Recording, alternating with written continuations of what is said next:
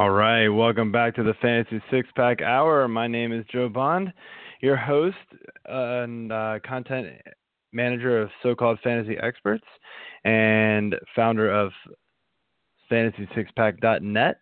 My co-host on the line is AJ Applegarth. What's going on, man? Hey, man. How are you? I'm good. Uh, long night putting uh, the kiddo to bed, so I literally just got down here about a minute and a half ago. So I'm uh, it's kind of scrambling here, but uh, it's all good. We are ready to go, and it's a it's a good show tonight, man. I'm uh, I'm excited for it. We got some good topics and a and a good guest. We've had him on before, and he's definitely a good one to have. Excellent. Looking forward to it.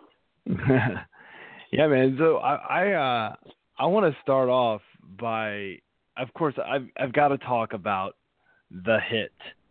And if you do not know what I'm talking about, listeners, you need to Google Joey Bautista and Ro- Rougned Odor. Um, it is it is quite hilarious in my opinion. Um, I'm not a fan of Joey Bautista, Joey Bats, whatever, and um, you know he's a, he's a little bit of a, a showboater, and you know what, a little bit of that I'm okay with, um, but he takes it to um, he takes it to the level that I don't particularly appreciate. He he he takes it to the level where he tries to rub it in your face a lot in my opinion. And it's you know he, he yells and screams at you. Um, he gets up in your face, and you know last year he did the the, the bat flip after he he hit the the go ahead home run in the ALDS against Texas. Um, they retaliated. They hit him this this series, and you know it, it should have been over there. You know, you retaliate, you're done, you move on. But instead, Joey Bats decided to do a very illegal slide into second base, and it, I mean, it looked like he was trying to hurt Rougned Odor. Um, and so Rougned Odor did not appreciate it. They had words real quick after he got up from his slide and popped him in his mouth. Man, it was it was awesome. I appreciated it. It was uh, it was definitely something that I think he has deserved many, many times in the past. Um, I would. I I love. I don't know.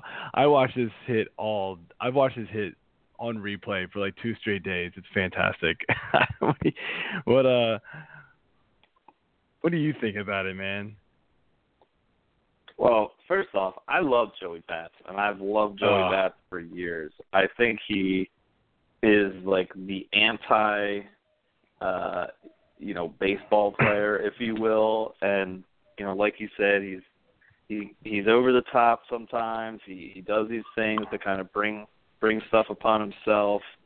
And you know but it's good for the game. I mean it, it gets people riled up and it gets conversations like this started. So you know i don't think there's anything wrong with it. Now i say that but i i do I, I don't agree with intent to harm, and this is now the second time this year that he's had an illegal slide. Um, the first time they overturned it, and it was in, I believe, the bottom of the ninth or maybe the top of the ninth against Tampa Bay, and then he lost the game for his team. So, you know, that was huge for them um, then, and, and it's like, okay, well, you did this in the beginning of the year, and now here you are doing it again in in a more retaliatory way because you got beaned. You didn't like getting beaned, but you got beaned because of the bat flip heard around the world or seen around the world, and then you got jacked up with the punch heard around the world. I mean, yes, that was did. a solid, solid four knuckle punch to the mouth and I mean it was it was impressive to me. I mean, but he took it he took it in stride, and I feel like he took it pretty well for for what it was. Um, and I definitely think he's got size on on Odor, but you know that quickness just came across, and uh, Odor just had zero f's to give about it, and was like, you know what, come at me again, bro. And uh, you know, Beltre was pulling him away, and I, I think he was he was in the moment. He was kind of um, upset. He he didn't know what to do. There might have been some adrenaline rushing, but you know, after a couple seconds, he was kind of like, oh, like dazed from it, as he should have been. But yeah. you know, Uh, I was don't- I mean, I get that the fans get even more riled up when there's, you know, these bench clearing brawls and this and that, but you know, I don't think that there's a place for that. That that's what I dislike about these things, you know, these escalations because this really is in my mind of the four major sports the most family friendly game. And it's, you know, America's pastime. Everybody loves the baseball games and wants to take their kids to the park and drunk dads everywhere are catching foul balls with babies in their hands. So, you know, this kind of gives it a little bit of a black eye, but yeah, no, it's part of the game, I guess, at this point. So it is it is uh, something that we're going to be seeing, and you know, we'll see what happens with this. Uh, obviously, the the suspensions have been doled out. Odor gets eight games, and and is definitely going to appeal. Um, Joey Bats only got one game. Um, he was in the starting lineup earlier tonight. I haven't checked back to see if he's actually played, but I'm assuming he has. And uh, uh, so who knows if he will or will not appeal. I think he Um, already is. I think he's he's- feeling. Yeah, I mean, if he's playing tonight, my guess is that he is appealing. Um, the other Yeah. interesting part about about this is that Elvis Andrus is also getting a one-game suspension for punching Kevin Pillar, um, and he he apparently won't appeal though. So, you know, it's kind of funny that you know the the peripheral action of the of the brawl, you know, someone else is getting doled out the suspension as well, but. Uh, Well, the manager, yeah, the their manager got suspended three games because he had been ejected Yeah. earlier in the game, and then came back on the field. So we've seen that actually happen a couple of times this season already. Like Bryce Harper did it, and he came on the field and and uh, and yelled obscene, obscene, obscenities, obscenities, whatever. I can't yeah, talk right now. uh, obscenities at the umpire, and then uh, I believe was it John? Who's the Red Sox John manager? Gibbons. John.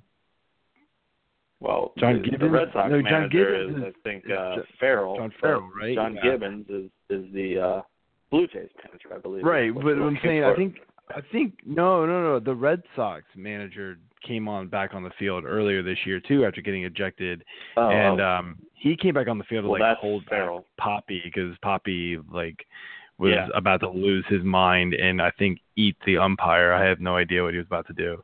So he came out on the field That and like was- stopped him like yeah, that that just happened like a week, maybe two ago. Yeah. Yeah, so I mean, you know, baseball is now trying to like set a precedent like, hey, do not come back on the field after you've been ejected. You know, this is now the third time it's happened in like two weeks. So they're gonna make sure it doesn't happen anymore. Um but yeah, I don't know, man. I I, I I'm ultimately with you. I get that you know, there, there's no place in the game for you know this kind of punching, and, and usually you don't see them escalate quite like this. Like the worst we've Mhm. seen is like somebody charges the pitcher and he gets put in a headlock or something. You know, it's usually a lot of Yeah. yelling and pushing and shoving, and it's, it's it looks worse than it is. This was a legit like boxing match. this was Oh yeah. I, I mean, I couldn't help but laugh because I, you know, it's I just don't like the guy. But yeah, I mean, had he gotten hurt, it probably would have been a wholly totally different story. You know, concussed or something like that. But yeah. he didn't, so it's we can laugh about it a little bit. Well, yeah, and looking at the slide, I mean, I, I'm actually trying to pull it up to look at it again. Not necessarily, uh, the first time I looked at it, I didn't think the slide was really It was real bad. horrible? He basically didn't slide until he got to the bag. It was Yeah, pretty obvious what he was doing. It might have been the angle that I saw it now, from, granted, like, behind him. like- so You know, granted, the door tried to throw the ball at his face too, so. Oh, yeah. it was. But- It wasn't a good situation all around.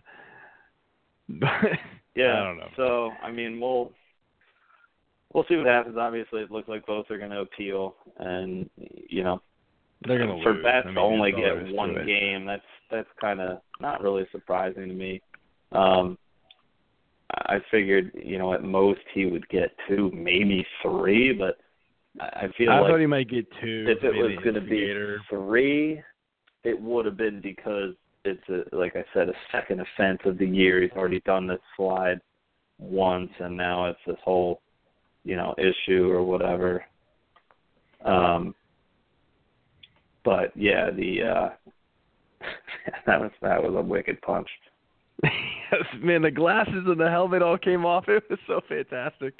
I love watching the slow mo too. Like his whole face, it looks like cartoon. It's like so awesome. I have a good time watching that one. Granted, I'm an Orioles fan, so I have a, I have a special place in my heart to hate Joey Bats because he crushes us. So Yeah. that might have a little something to do with it. But yeah. Anyway, man, so we can probably talk a while for that, but we will move on. Um, we're gonna welcome a guest on from the Fantasy Fix, and I believe he also writes for um um oh man, I'm totally blanking on the other side he writes for right now. Uh, his name is Seth Klein. He's been on the show before, and let, let's get him on here. What's going on, Seth? Hey, how's it going, guys? Yeah, you got it right. Hey, how are Fantasy Fix, uh, as well as Razzball, and Razzball, I'm all over yeah. the place. I was Wow. writing for uh, many sites, but yeah, I've uh, not only is Joey Bats playing tonight, but he actually homered. So um, I know, I saw nice. that. He's like the one guy Yeah, I never want he's to in piss both off. of my He lineups. Always, he always hits a home run when you when you piss him off. So, good job. At least he wasn't playing against the Orioles. Um, Well, see the thing. but I do have thing Chris that, Archer that, uh, in two leagues. the thing that annoys me though about it is that I tried to because my my one team name I changed to Joey Bats got roughing it up, and uh, I, I tried to put the whole animated GIF of the the smack across the face with the the fisting, but it it wouldn't work on ESPN. So damn it, ESPN, upgrade your stupid gigabyte size so we can have funny, good gifs as our team logos. All right, rant, rant, mini rant over. Alrighty.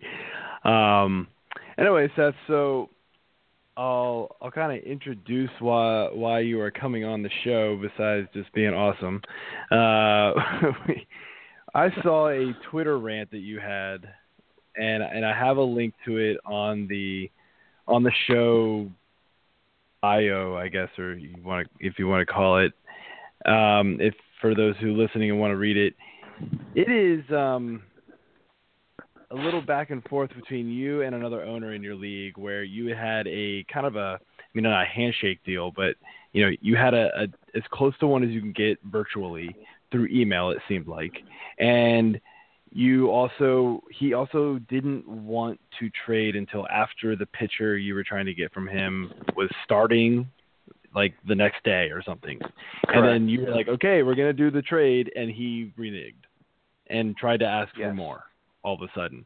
And I 100% agree with you. It's totally bogus. Like, no, just because the guy wanted to, you know, the the pitcher you wanted from had another good game, doesn't mean you, know, you had the deal in place. Like, I don't know.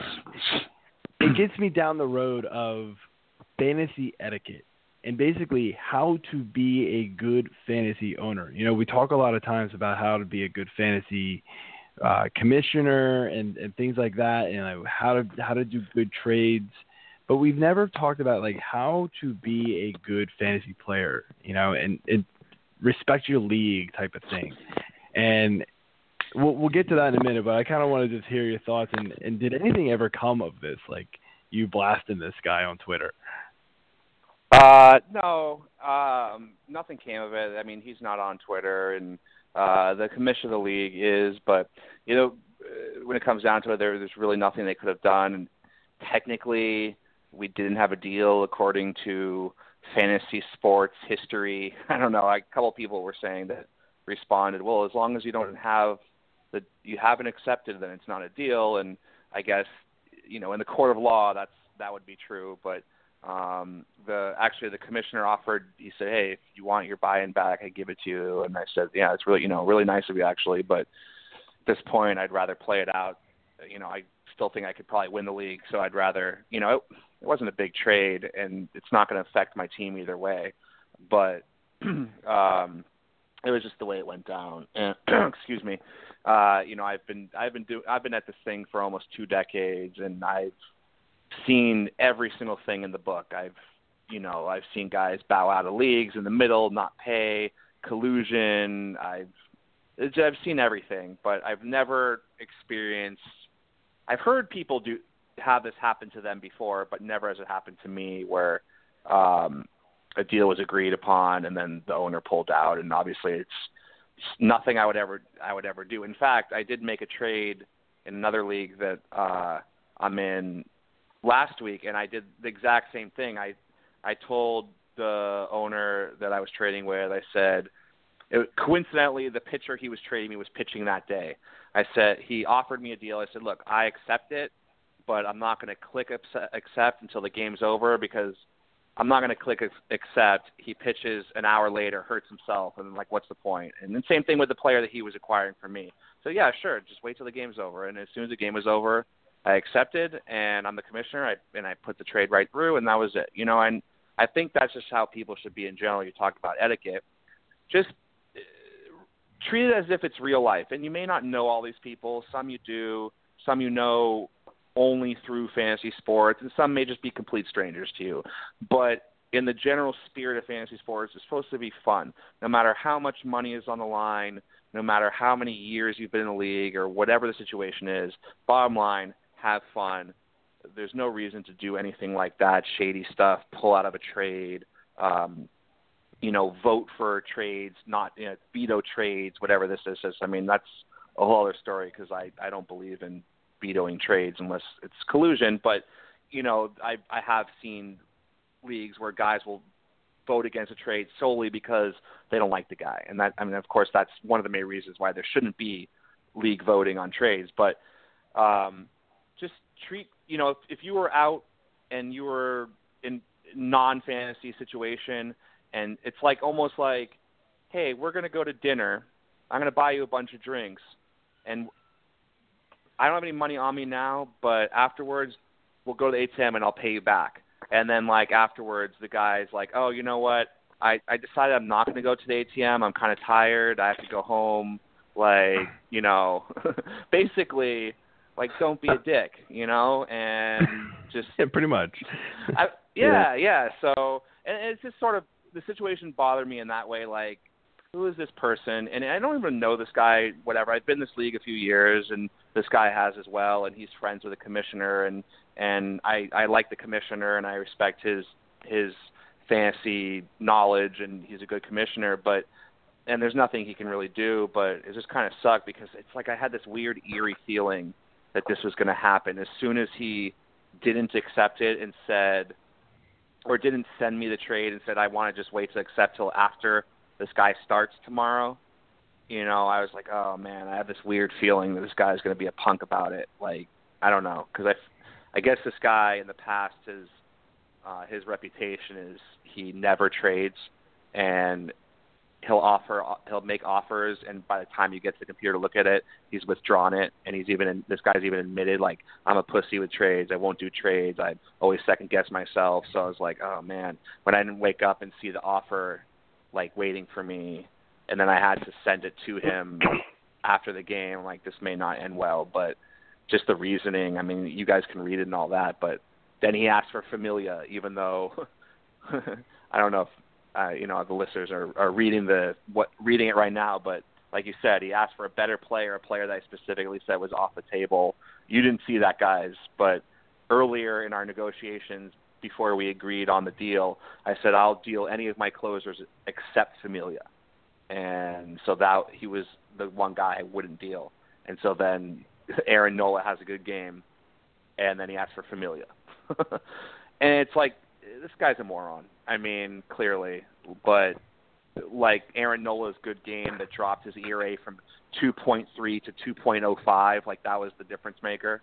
Like the guy is already a top five fantasy guy this year. It's not changing anything. But anyway, that was that was the situation. I just think that treat treat others the way you'd want to be treated in life, and let that play out in fantasy the same way. Just be respectful of your league members. If you have an agreement, abide by it. And and I think that just makes everyone happy and everyone gets along. And then you don't have, you know, I'm sure the commissioner said something to this guy because I mentioned it to him, and then it's like now you have the commissioner involved, and you know you don't need that. Just have fun and play, and you know, and and and just have a good time. Well, see, that's the thing that that kind of gets me too. It's like, all right, this guy's friends with the commissioner, so he doesn't like something. He's just going to get his little, you know, panties in a wad, buyer's remorse, whatever the hell he wants to call it. Pussing out is what he did, and you know right. he's going to just run to the commissioner. Oh, hey, bro. Um, you know, I had this thing going on, but you know, I really wanted this player, but he wasn't going to do it, so you know, I kind of settled for this and agreed to it, but you know, then I wanted to go back on it. Can you help me out? And then it's just, you know, that ruins it too. It's like it's not the commissioner's job to make your trades for you. If you're going to be a big boy and play in a big boy league, then man up and and just go with it. Like, you know, you don't know what's going to happen. Aaron Nola could, you know, come out the next game and just get blasted at game after game after game, continue to get blasted. Yeah, he's having a good year and yes, I do think he's a, a good pitcher, and he's got a lot of you know potential behind him. Probably the best pitcher on that staff. Well, maybe Velasquez has been right there with him, but um, you know, being a Philly fan, I love both of those guys, and I, I'd love to see them do well. But you know, if he's going to come back and see that you said anybody but Familia, and then try to come back and grab Familia, it's like, dude, no, this isn't what this I said this I would do. Idiot. Yeah, this guy's Like, an I- idiot. I've I've heard from the commissioner stories about this guy have you know similar things where he offers trades and then you know withdraws them. Not agrees he hasn't agreed on them, but withdraws them. I've gotten offers from this guy, just terrible offers, and I've like looked to go to my like screen where you can accept the trade and it's gone, and I'll say what happened. Oh, I I didn't like it. Like you know like think Yeah, before you send something. Throw it out there. Yeah, don't, don't don't just have these it. shoot from the hip like offers that you put out there and then be like, oh no, I don't want to do that. I don't want to do that. Like you're Right. never going to And- trade with anybody, and no one's going to want to trade with you because you're you're a little bitch about it. Right, Um, but- exactly. And this and this guy obviously has issues with committing to things and players because you know he has this reputation of having never traded. He pulls the trades when he does offer them, and like last week he was, I don't know, he was in a matchup with with a commissioner, and at like I don't know, it was like two in the morning, the first day of the matchup. You know when you get you get your moves refreshed, you get all your moves back for the next matchup. He added and dropped two players within like 10 minutes. Like he, at midnight when he got all his moves back, he added Mike Napoli, and then 10 minutes later dropped him for someone else, and then added whoever it was, and then 10 minutes dropped that guy. So he literally used two moves, or I'm sorry, four moves in the first 10 minutes of the of the matchup period. Two guys that he he could have just been like, I don't want to add that guy, I'll add that guy, but added him, and then five minutes later decided he didn't want him. Like it's two in the morning. No one's no one's stealing this guy from you at two in the morning. Uh, you you could have looked at it, decide who you wanted, and then add the guy. Like it's so clearly he has issues where ten minutes later he decides he doesn't want this player that he wanted ten minutes ago. You know, and it's similar deal with the trade. He wanted this player. He had texted me or messaged me for two weeks about wanting to trade for a closer. I offer him a closer and then he says, "Well, I'll make this trade," and then like decides he doesn't want to do it. So it's obviously the guy has some issues with commitment, Yeah. and, and you know being scared and not being able to pull a trigger, and you know pretty much. And what I had tweeted was that it was cowardly, and and that's what it was. And this guy clearly, you know, is a coward when it comes to relinquishing power from his team and uh settling on players and having faith in his players. Yeah. Now I I will agree with him that you win the trade by getting Nola for Rodriguez. I'm assuming it's K Rod. Um, Yeah. and Yeah. it's like, well, maybe if you weren't too busy blowing your load on on shitty pickups like Mike Napoli, you could have picked K Rod up off of waivers, and then you would still have Yeah. him and Nola. He actually had a higher waiver priority than me too, so he could have picked him up if he wanted. So I mean, Right. I, And- and- I have and- no and no, sympathy for yeah. people like that. And, right. I mean, and, I and, and, and, and trades don't need to be won either. That's the thing. I think there's so many people that are so concerned about quote unquote winning the trade that they either don't do it or they end up negotiating for 20 hours with somebody about it. You don't have to win. Win quote unquote like if you know people ask me questions on Twitter all day every day. I mean, I'm sure you've seen it's like it's nonstop and I answer everybody and and they asked me trades and they said, "Well, who do you think won this trade?" And I said, "Well, I I prefer this side or or this Yeah. side I like by a landslide." but I don't know what the other team's needs were. I mean, this guy needs a closer. I need a starting pitcher. It's all about needs. It's not winning. You're not, you know. So, and I think some people think of it that way, that they have to, you know, when they close their laptop at the end of the day, they have to grin and say, "Oh, I, I beat that guy. I won," and that's not really how it should be. Even if you No. completely annihilate the guy in the trade, you know, he may have still gotten what he wanted. It doesn't even the players you were getting are higher ranked. That guy may have wanted a lot of steals or or some saves or whatever it may be, and you don't know the reasons why. Like it it could be your favorite player, it could be on your favorite team. You could you could have ten teams and he's and you don't own him on any of them, and you want to own him. Whatever the deal may be, um, you know, just it, it is what it is. Just make the trade, and uh, if you're not going to make trades, don't bother talking to me for a day about a trade, and then pull out of it. That's the thing. It's it's more about the time that I spent that upsets me. I mean, I don't need Aaron Nola on my team, like you said. It's it's not going to be the end of the world, but it was that I took time of my evening while I was with my family the night before to work out this trade, and then Yeah. he goes and you know it's like oh I just wasted an hour that I could have spent with with my family or doing something else or whatever it may be, and then it's like on his end no he doesn't care he's just oh hey, you know who cares I'm just going to screw you, and it's like that Yeah. sort of interpersonal connection where like they don't care about the other person or the other person's uh responsibilities or time or, or maybe the effort they put in to negotiate the deal. Yeah, I mean, uh, dude, I'm I'm right there with you on the you don't have to win the trade per se. I mean, like, yeah, that always feels nice. Like, yeah, I got the better, you know, side of the deal. I think that happens in football a lot more, like that it does baseball because baseball is you know way more category based. But and but I think you get I think you get all those people on Twitter that ask us questions and they they started in fantasy football, so that's all they know is well, I have to win the trade. It has to be the most points type of thing, you know. But in baseball, it's so different. It could you have to look at your team needs way more. So I'm 100% agreeing with you there, man. That I've I've said that before a hundred times. I feel like, and it's hard to get people to listen and, and learn that. Um, and that's ultimately one of the reasons why you know guys like us do better than than a, than a lot of these than a lot of people. And you know, it's it's just one of the things that I. It's why I'm trying to do stuff like this to teach people because I ultimately want better and you know more competition out there. Um, but it just a lot of people don't seem to want to listen and learn. You know, so it's unfortunate. But um, you know, to kind of to kind of move on with this, you know, so I, I wanted to get into some other you know fantasy etiquette that that owners need to be doing, and I think two right off the bat that come to mind for me is if you join your league you you have a responsibility to to be in that league. And one pay the league fee.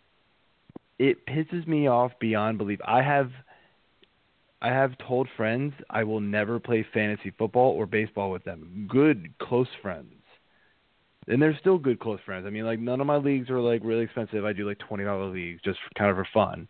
Um, I have told them I will never ever invite you to a fantasy league ever again because you you didn't pay, and it sucks because they're ultimately you know good guys, but for whatever reason they didn't pay, and I got fed up with them.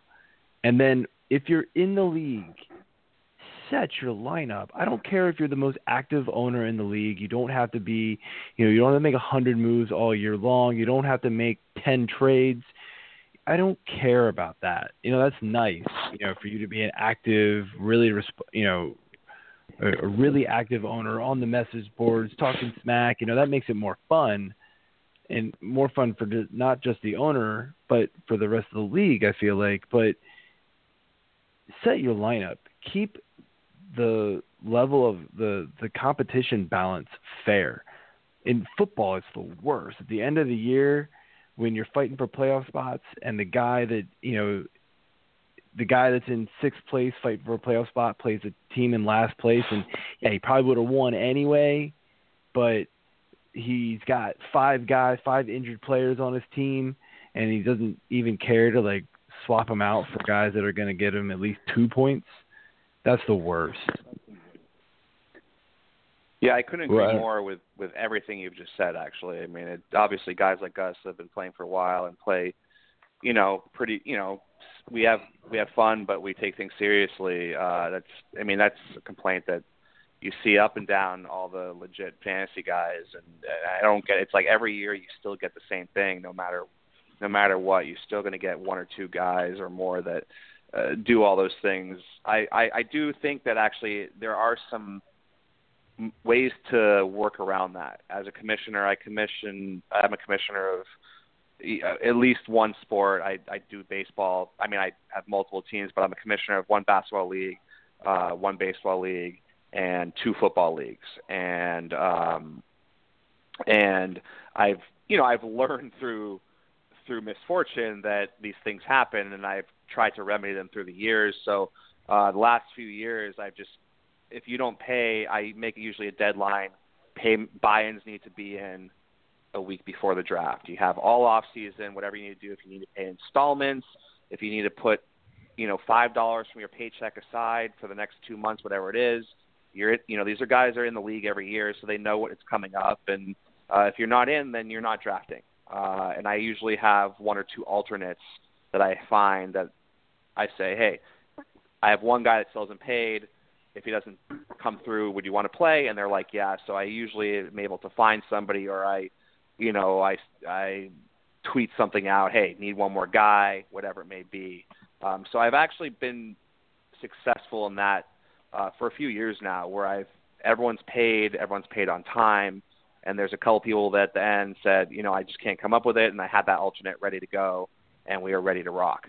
Uh, so that but it did take years because there were guys, like you said, friends that, and it's not even about them not paying. Everyone's ended up paying. I've never had a friend that didn't end up completely paying, but I've had to chase them down throughout the season, and that's almost worse. Like the most you don't feel like a friend, you feel like a collection agency. Yeah, and mm-hmm. instead of yeah, exactly. Instead of text them, hey man, let's go, uh, let's go watch the game, grab some ribs, whatever, wings, watch the game, whatever. Let's talk about sports you're like, hey man, where's my money? And it turns into just like this sad, you know, relationship where you every two weeks you're asking this guy, where's my money? Like you're a loan shark, you know. So it, yeah. it's weird, it, it, and it, it's awkward, and we're all adults. There's no reason that over you have a month or two to pay 50 bucks, 100 bucks, whatever it is. That you, we all work. You, you can't come up with that. If you if you don't think you're going to come up with that, don't commit to the league. That's. I've had people say, "Hey, you know what, I, I'm going out of out of the country next week. Uh, I've had this vacation planned. I've saved up a lot of money for that, so I don't think I'm gonna be able to afford the league. Or I have a wedding. I'm getting married. I can't afford it. Then fine. Don't commit to it. Um, but I've sort of by setting this di- deadline, I've been able to eliminate that. Um, and in football, like you said, the lineup setting. In baseball and basketball, it's hard to monitor because it's daily and there's going to be just mm-hmm. days where people just forget. And, and look, I I'm I think I've missed a lineup set maybe once or twice in the last ten years, and it was because I, you know, something unexpected came up and I couldn't get to the phone or the computer or whatever it may be. But I am I set my lineups no matter what in the beginning of the week, and then I alter it daily depending on when guys are sitting out or there's a rain out or whatever it may be. But set it in the beginning of the week. ESPN, Yahoo, whatever it may be. They allow you to set it a year in advance. You can, if you wanted to right now, you can go to your ESPN fantasy baseball team and set your lineup through October. You could, and it would honestly probably take you five minutes because all you got to do is click all the guys that are playing. You worry about the matchups later on. You make sure that on Thursdays or Tuesdays, whenever there's you know a few less games, you you put everyone in, and that's it. And if you if you decide later in the year that you're out of it, at least your lineups are set. In my baseball and basketball leagues, I do. If I see a guy that is now going like two or three days without setting a lineup, I'll message them. I'll say, "Hey, man, I don't know if you realize, but you haven't set your lineup." And most of the time, they'll say, "Oh man, I totally forgot." Like, and they'll and they'll say, "Okay, cool. I just set it for the next three weeks, just so I don't have to worry about it." Um, you just got to keep up on the guys, and it sucks. But as a commissioner, those are some of your responsibilities. In football, mm-hmm. though, however, you're absolutely right. It's the most frustrating thing. End of the year, you get the you're behind by one game to make the playoffs, and the guy that you're behind is playing the guy that hasn't set his lineup in four weeks, and he's got all these hurt guys in the lineup or whatever. And and not only does that affect the the the standings, like like you said, he, he may beat him anyway, but the guy playing him can pick up players without thinking about it. Um, you know, planning ahead. Like, oh well, I don't need this guy this week anyway because I'm not going to need to score many points. So I'm going to pick up a defense for next week that is a good matchup. You know, they can. Almost, It's almost like having a bye in in the playoffs where you can kind of look ahead to the next week. Um, I found that a good thing to do is you give money to the highest point total each week. So whatever the buy yeah. may be, you take away and you assign ten, fifteen dollars every week. It at least gives people incentive to set a lineup because hey, let's say like in a league like yours, twenty dollar buy-in, hey, someone could win back their buy-in just by having the highest point total that week. It gives them some incentive to set the lineup. It's not perfect, um, but you know, I, I try to make sure that when it comes down to it, that all the players that I have in my leagues are competitive and they fight to the end. And and I will message them like, hey, last week of the season, do you mind setting your lineup just to keep it, you know, status quo? Uh, and and sometimes you have to do that as a commissioner those are things that you want to be doing, and that's why you've chosen to be the commissioner. Because hey, best part about being a commissioner is you get to make a few rules the way you want it. You know. So. Yeah, yeah, no, I mean, I, I 100% agree with you. I mean, I, yeah, baseball's harder because I mean, like, you can't fault somebody for sitting a guy who normally plays every day but just happens to be scratched that day or something like that. Like, that's hard to do. I, so I, I get you, but I mean, to me, like, it, you can you can get on somebody like, hey, you've got half your roster is injured. It's not a dynasty league. Let's let's figure something out here. Um, let, let's yeah. make this competitive again. So I will get on people. And in football, I've actually made the rule where I say, um, if if your roster is not set, I think I've even said like I'm gonna go in and just sub. Like if you're starting injured players, I'm gonna at least go start your healthy guys. Like I I made the rule and and nobody seemed to complain. I've never actually had to do it, which is great um, in any of my leagues. But I've actually said, hey, I'm gonna go in and and and set your lineup for you. I will not add drop people, but if you have healthy players on the bench or players that aren't on buy on your bench, I'm subbing them in to make it competitive balance. I've even done it. Actually, no, I had I've had to do it like once or twice now I think about it, I had to do it against myself one time, and I subbed in and I subbed in some tight end. I forget he scored like three touchdowns. I was like, oh, that really put me in the ass. so yeah, that sucks. But hey, I mean, when when when when the commissioner does it to himself, you know it's legit. You know, you you mean yeah, no, absolutely. You're not singling yourself out. Yeah. And, and um, yeah, and, one of the last. I don't one... get it. Yeah, well, I would say really quick that to me, it's like, why do you play fantasy? Like, if you're not going to play, I, I've yeah, I, I 100% agree. Consistently seeing guys every year. I've I've been in leagues that are big buy-ins. Like I've been in leagues that are two, three, four hundred dollars, where I've seen a guy draft and never set his lineup. Like even after the draft, like his lineup was on his bench the whole year.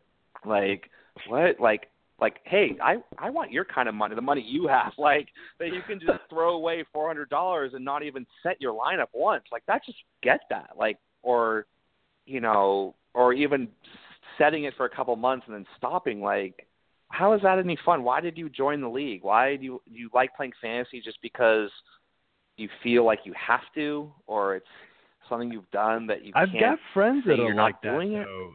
I've got I've got a couple friends like that though, and I and I won't join their leagues because they continuously invite people like that, and they're kind of one of those people themselves where they they join it. They love the draft. They love to have a couple beers in the draft with their friends and talk some smack. And then like the season gets into it, and if if there's any sort of like bad luck involved or they're not doing well, it's eh, I might set my lineup this week. You're like, really?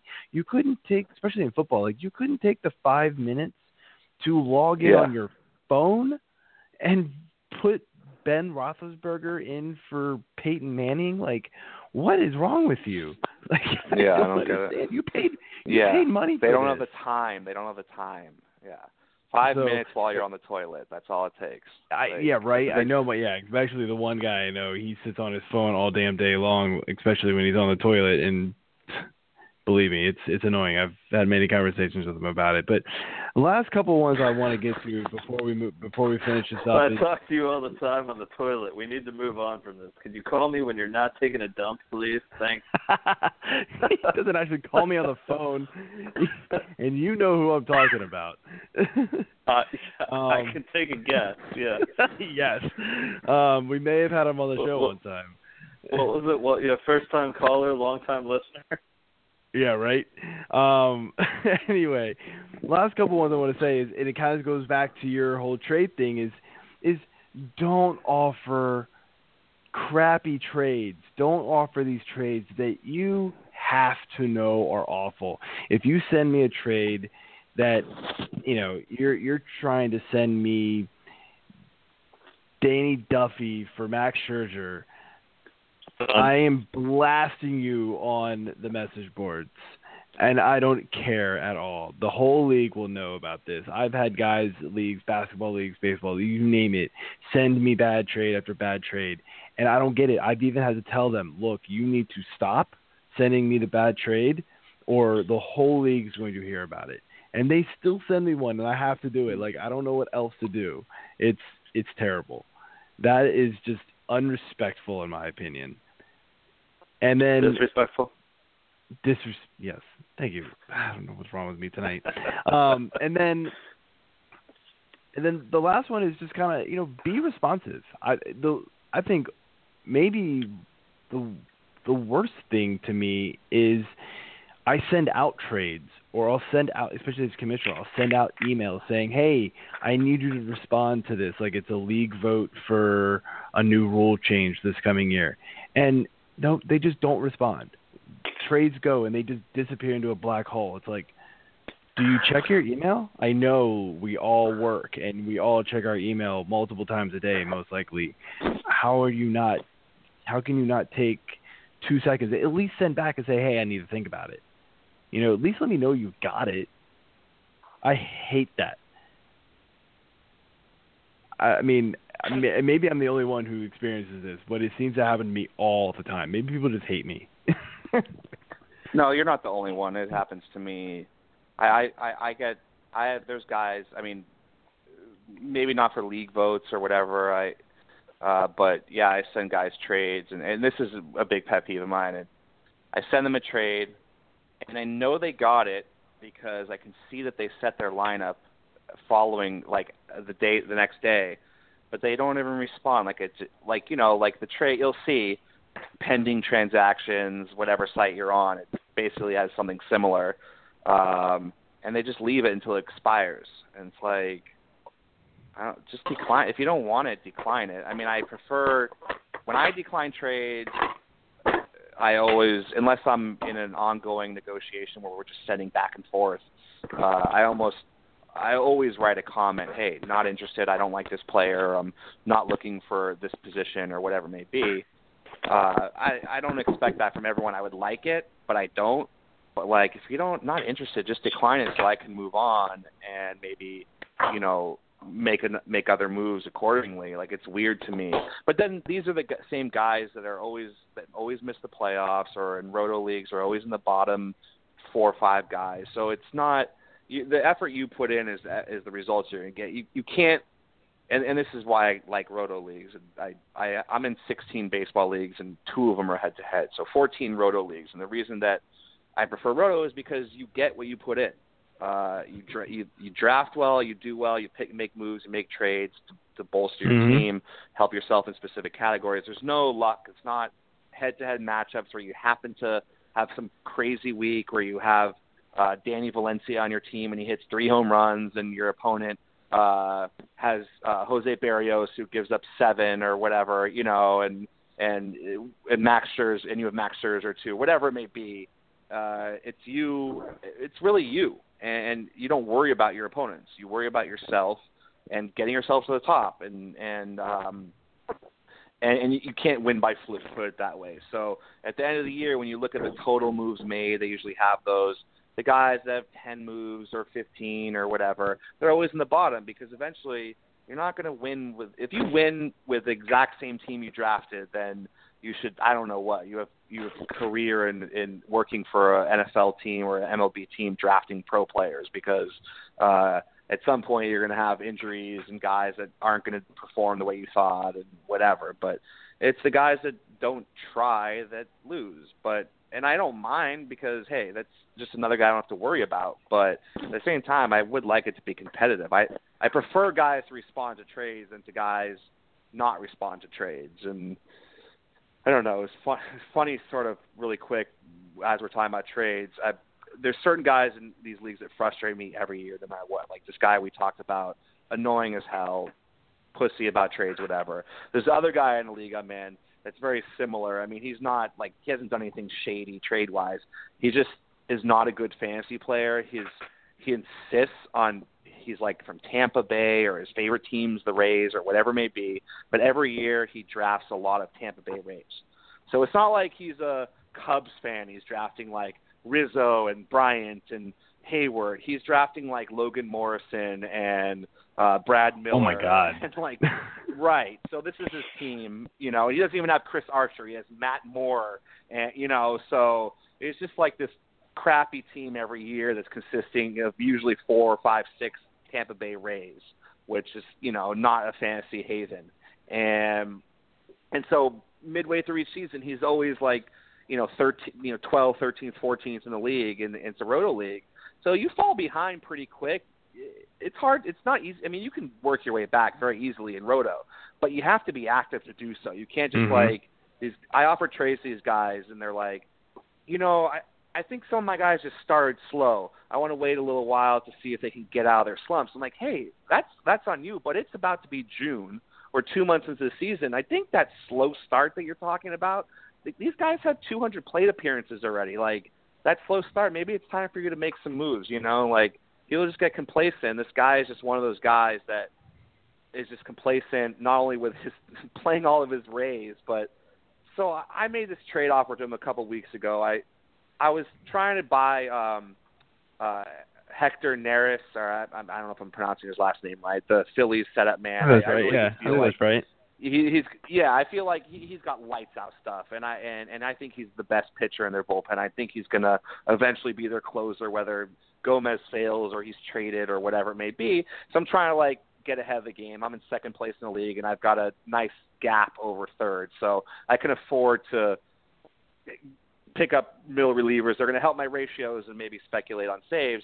And I offer him, yeah, it's not a great trade, but I offer him like uh, Patrick Corbin or something like that, and or Trevor Plouffe or whatever. I mean, this to him, I'm assuming this guy just thinks he's a middle reliever because he's not a good fantasy player and probably isn't thinking like me. Well, this guy could get saves down the line.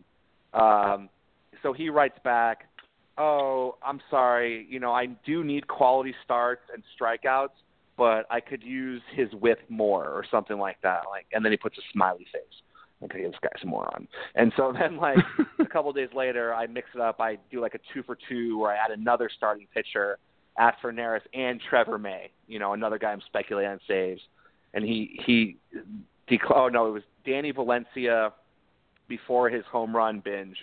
Uh, and Patrick Corbin for these two middle relievers. I mean, this guy needs so much help on his team like he start one of his starters is guy Adleman on Cincinnati. He oh, has God. Wisler as his like number two pitcher. Like this guy needs a lot of help where he doesn't need to be rostering two middle relievers.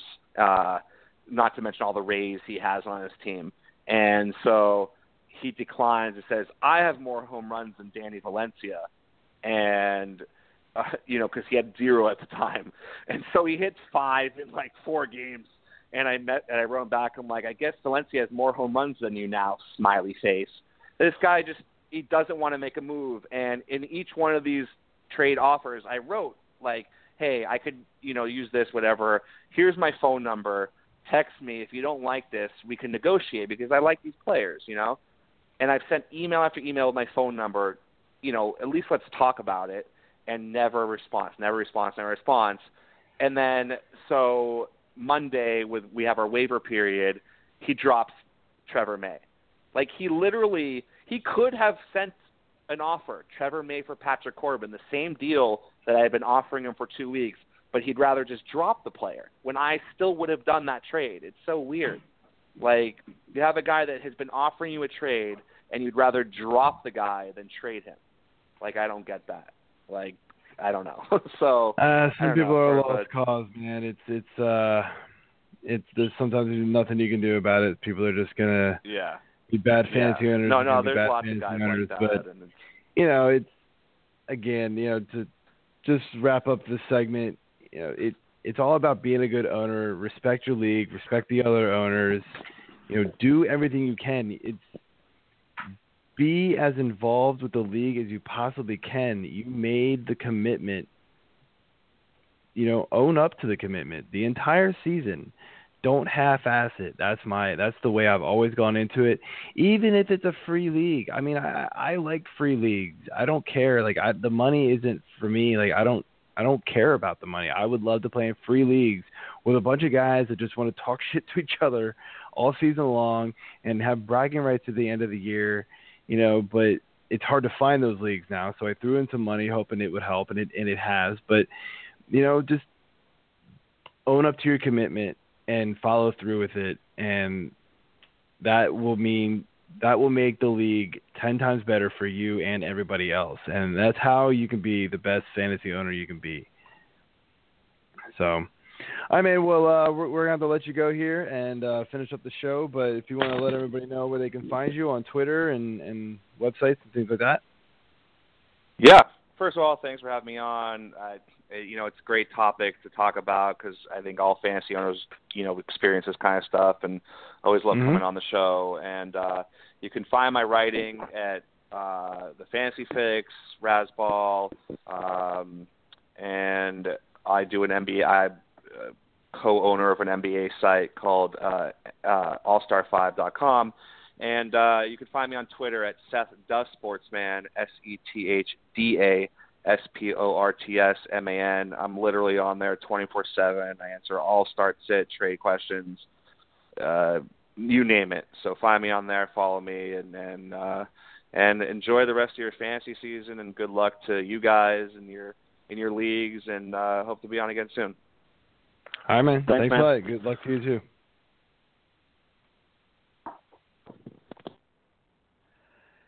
So anyway, um, yeah, definitely, definitely a good topic. A, a lot to talk about. Obviously, I mean, it could go on. I mean, that could pretty much be the whole show, as we can tell. Um, but let's just let's just rip through some of these other topics here. So, got some, as always, we know we do some news and injuries updates. Um, the pitching performances last week, man, were pretty nasty. I mean, we got Max Scherzer 20 Ks, tied the MLB record. Uh, Kershaw does it once again and absolutely uh, is having a remarkable season. 77 and 4 strikeout to walk ratio. That's that's just ridiculous. And Jose Fernandez, two 11 strikeout games. I mean, him and Max Scherzer silenced all the critics, me included, for Max Scherzer at least. And if whether or not they're still going to be able to get it done. I know we you know we talked about Max Scherzer last week, along with a couple other guys that seemed to blow up, like Adam Jones, which was interesting. Um, you know, we kind of were semi worried about both of these guys, and they just crushed it. Yeah, Jones uh, absolutely destroyed me in my one matchup. I was playing the guy in first place, and and he just goes off, and I I was texting in the little message box to the guy like, man, what the hell? This guy doesn't do anything all year, and then he picks this week to to finally figure it out when he's playing up against me, and Yeah. uh, you know that sucked. And, and speaking of not setting your lineups, I I kind of I got the little notification on my phone, but I was driving on Sunday or Saturday, I believe, and I, I didn't get to put uh, Jose Quintana in, and I was, you know, whatever. I was already getting my ass handed to me, so it really didn't matter in the scheme of things. But um, I, I, by the time I got to a destination, I couldn't put him in. He'd already started, and was like, ah, whatever. Didn't really matter. But yeah, Scherzer, I was even debating on sitting him, like we were tweeting about last yeah. week. I'm I'm glad I didn't. I didn't even realize he tied the record until the next day, and I I even looked at the stats that morning, but I just totally didn't pick up on on the K's because I have them in Fantrax, and I'm I'm getting more used to their site, but it's it's still you know I'm still kind of uh not enjoying looking at the stats for it for the next day. So I didn't even look Well, at it help that you until I saw like, the video. 15 categories in that league or whatever it is. That league's pretty crazy. But Well, we we Yeah, did dump it down covered. this year. Yeah, so we we we dumped it down a lot this year, and we just have um it's like a six by six, I think. So we've got runs, oh, home really? Runs, didn't realize you dropped it RBIs. down that much. Oh yeah, no, my my team's killing it this year because I figured it out, and you know I'm I'm ahead of the the curve now and know what I'm doing a little bit more. But yeah, it's runs, home runs, RBI, strikeouts, uh, stolen bases, average OPS. So maybe that's seven. Yeah, seven by seven. Sorry. Uh, K's, ERA, WHIP, quality starts, wins, saves, and holds are separate categories. So I'm winning right now, eleven to three Nice. nice. with a nine with a nine point four seven ERA and a one point seven five three WHIP. Fantastic start, but he has yet to Who do you have? Marcus so, Stroman? Uh, yes, I have uh, Jesse, Jesse the only random Chavez. guess. I have I have Jesse Chavez, uh, J. A. Happ. Uh, Scherzer is the only one who's been good for me right now. Um, Stroman, uh, Jordan Zimmermann, or, or Jason Zimmerman, uh, whichever it is. Uh, ah, you're hilarious. yep. Ah, I caught go. that one. Not gonna get that one. back. And and Andrew Bailey, but Bailey got shellacked for a one run across point one inning, so um that that's not a big deal. Well, yeah. But yeah, my pitchers are just not not doing it. So he's already going to win those categories, but that's fine. I'll take the other eleven that I have. So I'm good. Yeah, it's still early, man. I've had I've had one or two guys blow up early and and uh and and make out, so it's not a big deal. But uh Yeah. yeah, so man, again, like pitching pitching was so dominant last week and you know, it was a big big storyline for a couple of days there in a row. And then we get to the injury news here. Um Michael Brantley back on the DL with a shoulder with a shoulder uh, injury. I'm just not really sure what's going to happen there. The last update I saw wasn't really much of anything. They just don't know right now. Um, Adrian Gonzalez day to day with back stiffness. I haven't looked to see if he's playing today. My guess would be no. Um, no, he was out. yeah, was he out? I kind of figured he was. So, no, that's uh, that's a shame. I mean, he wasn't doing all that great anyway. Um, I do own him in that NL only league, and, and he wasn't great. Um, Carlos Gomez, I originally had the note that you know he was just going to start losing playing time because he's been struggling, but they actually put him on the DL. Um, I, I didn't actually see what it was for, and like I said before the show, I got down here about two minutes before the clock struck 8:30, so I didn't get a chance to look at it. But um, they, they obviously okay. so possibly a made up injury to get him down to the minors during like a rehab assignment and get him let him figure things out because this guy I mean what he's such a good talent. He's got he's got the skills. Just something's off with him. He's pressing too hard you know maybe it's all mental at this point but this guy you know he's too good to be this bad in my opinion I, I just don't know why this is happening I mean who knows maybe he is injured but bruised ribs like I I don't know that seems kind of iffy like I don't remember hearing that he was like hit by a bunch of pitches or anything so who knows um Well, it could have been a, a dive in the outfield or something like that that caused. I, I I haven't done much research on it. I just saw bruised ribs. That's why I threw it on a sheet there. But Yeah, I think you know this is now two years straight that he's been kind of a disappointment overall. Yeah, you know, after absolutely. a, a really good year. So, uh, you know, hopefully he can get you know get healthy and then get get some rehab starts, like he said, and try to just get some confidence back. Maybe that's all they need.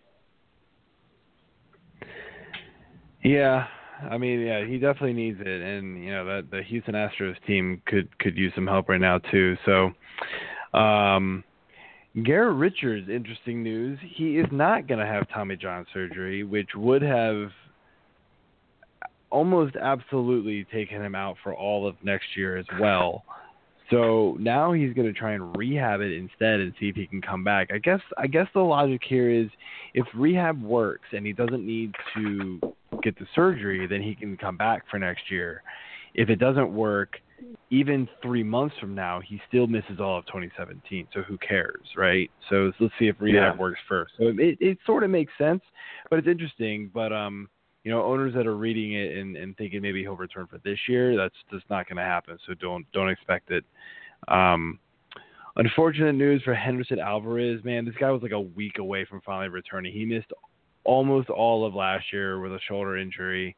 Had surgery over the all season. Was rehabbing it. Was pitching really well in his rehab rehab starts, and he had a setback. So now I don't know how long. It just came out this morning that he had the setback. So I don't know how long it's going to actually keep him out for. But this is really unfortunate news for him.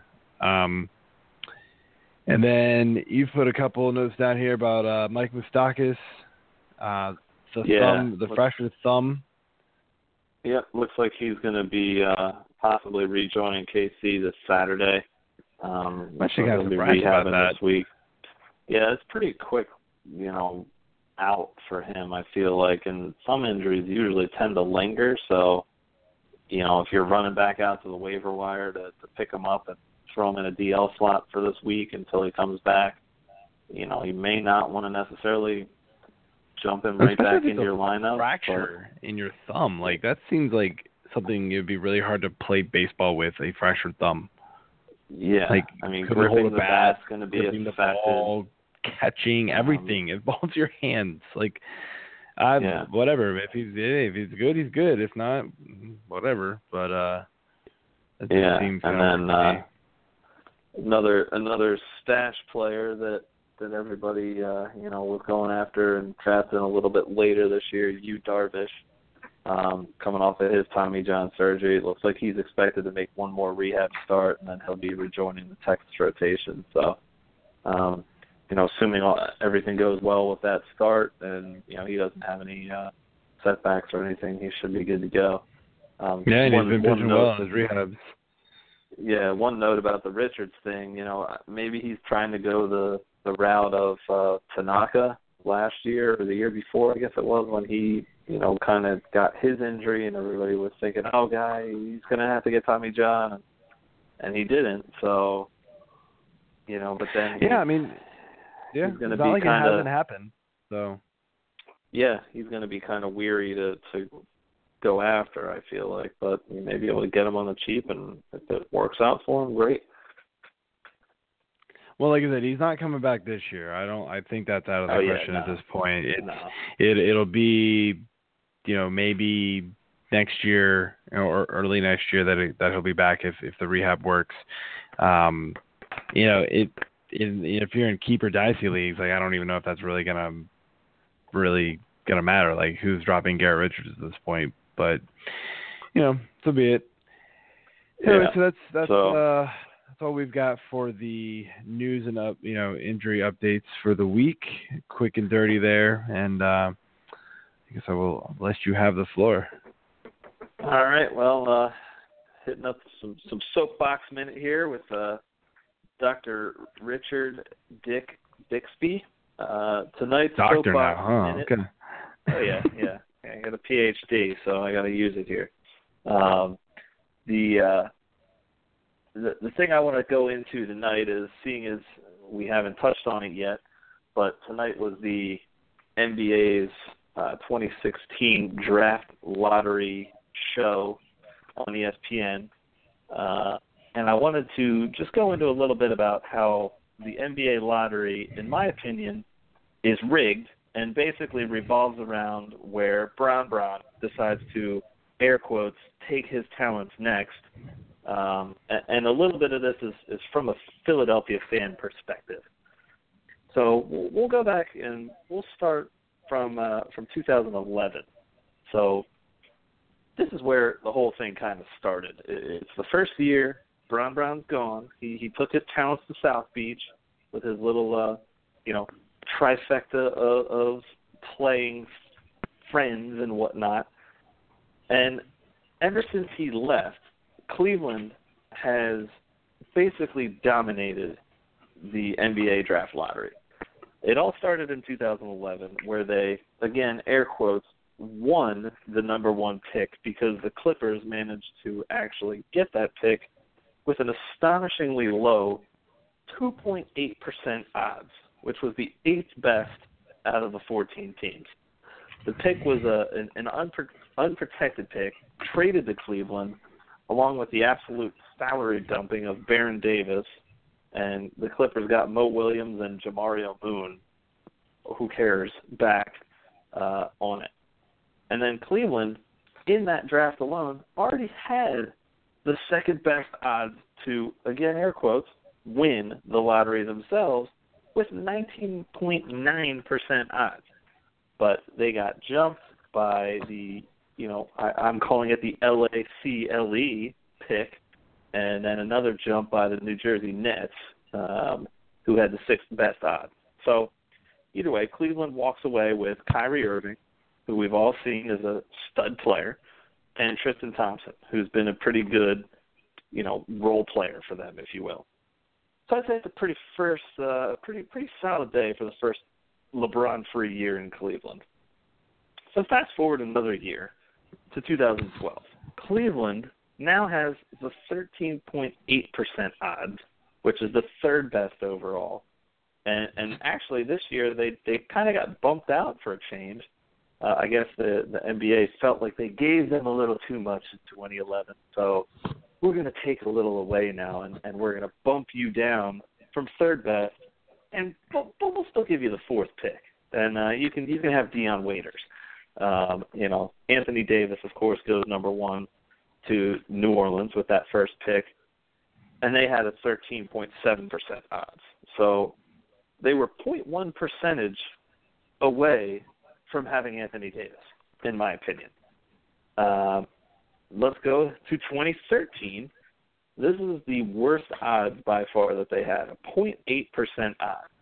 The 11th best out of 14 teams. Cleveland gets the first pick. That's ridiculous. So they had they had a more realistic. I don't even know. My notes are all screwed up here. Um, I feel like this. I have for whatever reason. I think. Oh, I think I I meant to say Philly. Philly's odds were point eight percent odds, the eleventh best. So who cares about that? Whatever. That's nothing. Cleveland gets the first pick with their fifteen point six percent odds, which was the third best. Again, they leapfrogged Orlando and Charlotte. Okay, so that's where I was going with that. 2014, they have Philly, that is, has 19.9% odds, the second best odds in in the draft here, the lottery. Cleveland again gets the first pick with their 1.7% odds, ninth best. They take Andrew Wiggins, the best player out there, who should be in Philly, but then he ended up getting traded for Kevin Love, and the Sixers again lose out on a top two player uh, draft, and they, they take Okafor at number three, who's been pretty good. I, I do like Okafor. Was injured toward the end of this past year, but you know, you get a guy who's been out of shape about having to go to Philadelphia, doesn't want to play for him initially, decides to turn it around. Last year, Cleveland is out of it, thankfully, because Bron, the savior, is back in Cleveland. They made it to the finals. They obviously lost, which because of that, I'm surprised they didn't just say, "Oh, well, you know, uh, here you go. We'll just give you a lottery pick anyways." Uh, but they didn't. well, so now, now, now Philly, it's the Lakers. Yeah, exactly. Philly They're gonna comes do in something to get the Lakers back in it. With their 15.6% odds, which is again the third best, and they got the third pick overall. So, you know, they fell where they needed to last year, which was, I guess, okay. Uh, and then LA took the number two spot from the Knicks with their odds, whatever. But then this year, LA, if they would have gotten out of the top three, they had a top three protected pick. So if they would have managed to not get their rigged status into the top three because of uh, Kobe leaving after his, you know, uh, triumphant career. Congratulations, Kobe. Come to Philly, help coach with us, do whatever, um, bring it on home. And that trade or that pick would have gone to Philly. But no, no, we can't we can't have that. I I was absolutely under the assumption that the Lakers would somehow leapfrog Philly, who had a 26.9% chance this year for first place, uh, or first pick, sorry. They were going to get leapfrogged by the Lakers because of Kobe's departure. And it, it all would have been blamed on Cleveland, in my opinion, and and Bron Brown and and his decision to go everywhere. But Philly came out on top tonight, and uh, I'm I'm happy the NBA finally got it right and gave Philly the first overall pick.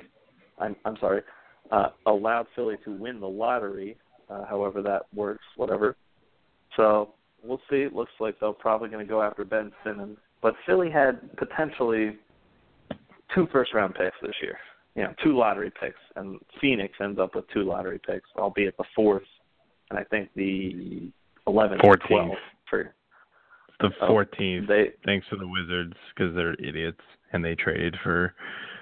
Um, I'm totally blanking on his name, but he just he's not good because it doesn't matter. So I'm Yeah. not happy about the trade. So either way, they uh they have the two Morris. now.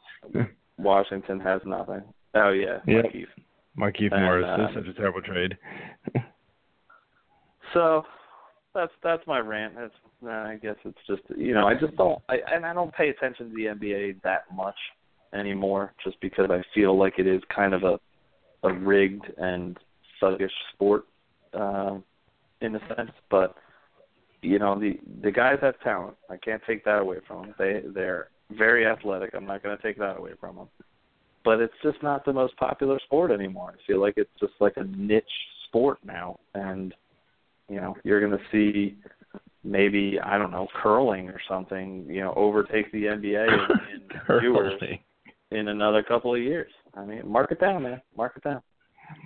Um, dude,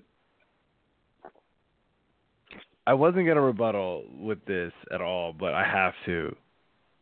You My problem Bron, with so you, you're no, gonna, you're no, no, no. I don't care at all about Bron, and I not sure I follow your notes here, so I can't even rebuttal to that. But my problem with the draft lottery is the fact that a team like Philly, who obviously tanked and has been tanking for multiple years, gets rewarded with the number one pick. That's that's not. That's just it. They they haven't been. They've tanked, yet still managed to get screwed by this lottery system. That's the whole point of this. good because I don't think I I think it's a disgrace what the Philly what the Phillies what the 76ers have done to basketball. The disgrace. Except I, for I Okafor, a disgrace. except for Okafor Okafor, was- was they good. don't really have a starting roster. Noel's okay.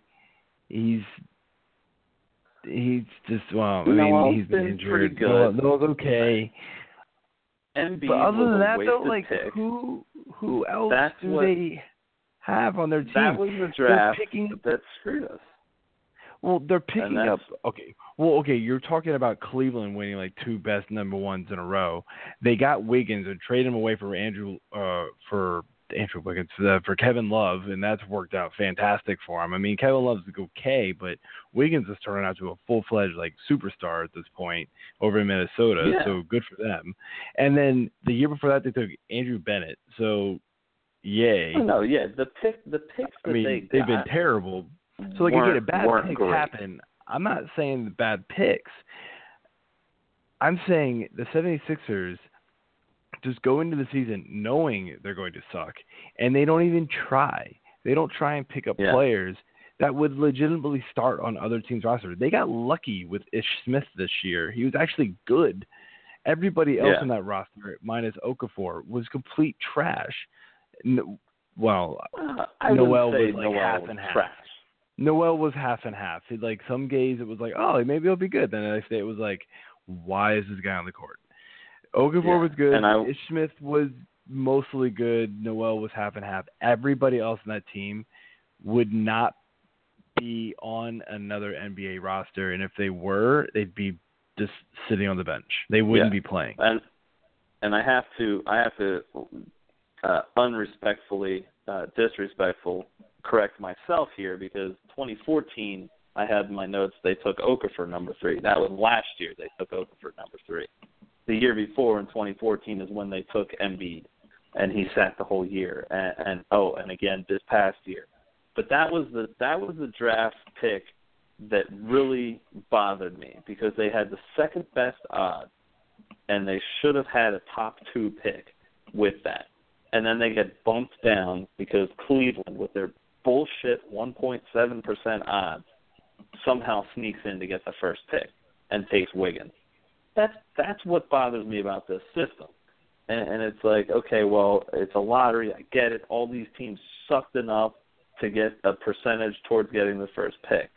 You know, switch it switch it towards the the way that the NFL does it. Every other And major sport, worse, I believe, does it. well, no, well then it would It'd be be even more tanking. it's it's that's the problem though. I mean, I don't agree with the tanking, but these guys do go out and they play ball every night. It's not like they're I'm not blaming the players. I'm blaming the organization. I'm not blaming the players at you know, or sixty points a night. No, No, I mean, I'm, it- again, It's not the blaming the players. Blaming the organization and the owners organization and the GMs who don't try to put a competitive team on the on the court, knowing that it's in the NBA. It's more of a quick fix than any other sport. You can get one or two superstars, and you can be a really, really good team in but that's the the problem. All these fingers. superstars. My my problem with with LeBron and, and LeBron is probably in my mind the best player in the game right now. I mean, yes, Steph Curry is ridiculously good, so it's a toss up. But LeBron has done it for longer at that level, um, so I, I'm giving him the edge. But the thing that bothers me is that these guys get together with their buddies and say, "Hey, all right, where do you guys want to go? Where where do you want to play?" Oh yeah, I hate that. You- You feel like you feel like skiing? All right, fuck it, we're going to Utah. We're going to play on the Jazz this year and for the next couple of years, and we're going to try to bring them a championship. Fuck it, Karl Malone, come on out, come on back out of retirement. You too, Stockton, bring your short shorts. Let's do this. I mean, yeah, no, I, I know, I agree with you. I hate that's that. what the NBA has come to, and no one no one wants to come to Philly and be like, hey, let's let's hole up in Philly and and make that our next great team. But they're they're tied. I think they said they were tied for third or between three teams. I think Milwaukee and maybe Minnesota uh, as the the three youngest teams in the league.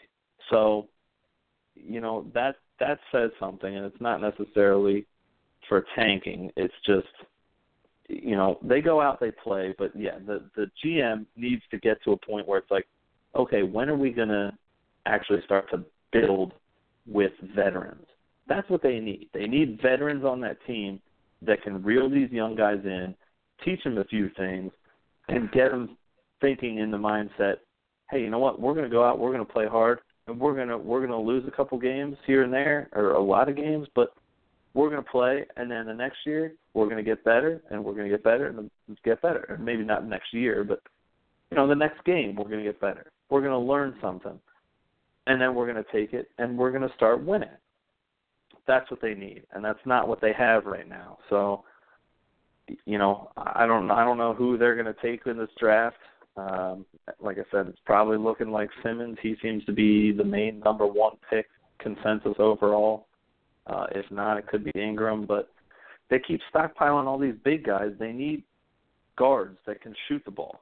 So they should hopefully go out and get one of them, or or trade this pick and get two more. You know, like some of the mock drafts I've seen that had them picking back to back and getting uh, Murray uh, from from Kentucky and uh, I think Kevin Dunn is his name uh, from Providence. Build your back court. You need shooters. So, all right, that's all I got on the Sixers. Ran over. Yeah, the NBA is the NBA is flawed, man, with the whole the whole system there. I'm not sure what they can do to fix it. There's a lot of holes. Like you fix one thing, but it's just going to lead to another. So, I don't know. It's yeah, it's it's bad. Anyway, so finish up here with with your favorite segment. Um, we'll answer some Twitter questions. So two quick ones. Drop Javier Baez or Zack Cozart.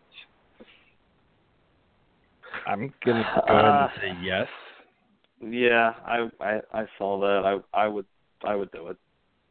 Yeah, only because Baez doesn't play every day, and you know, you you're just praying that he hits you a home run or something in the three days he plays in in a week.